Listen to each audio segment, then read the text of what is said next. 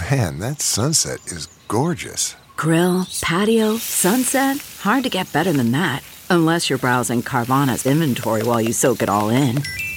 Oh, burger time. So sit back, get comfortable. Carvana's got thousands of cars under $20,000 just waiting for you. I could stay here forever.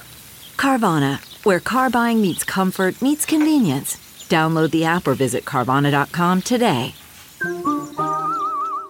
Good morning. I'm Ty Hawkins at Fox 2 with your St. Louis news driven by Bommarito Automotive Group. Authorities say three people are dead after a shooting at the University of Virginia. Two others are also said to be injured at this time. The shooting happened around 10:30 last night at a parking garage near the school's drama building. Police say they are searching for the suspect identified as UVA student Christopher Darnell Jones. He is considered armed and dangerous. Students at UVA are being advised to shelter in place. Central Visual and Performing Arts High School students returned to classes virtually today, just three weeks after the deadly school shooting.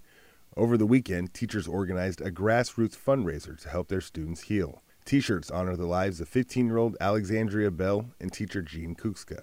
Companies involved in a natural gas line rupture one week ago head to O'Fallon, Missouri City Hall today. They will discuss what went wrong after workers hit a gas line, forcing the evacuation of about a dozen homes. This was just three miles from where a house exploded in March. From the Fox 2 Weather Department, St. Louis Metro East starts with sunshine this morning, followed by clouds and wind speeds of 5 to 10 miles per hour, with a high of 46 degrees.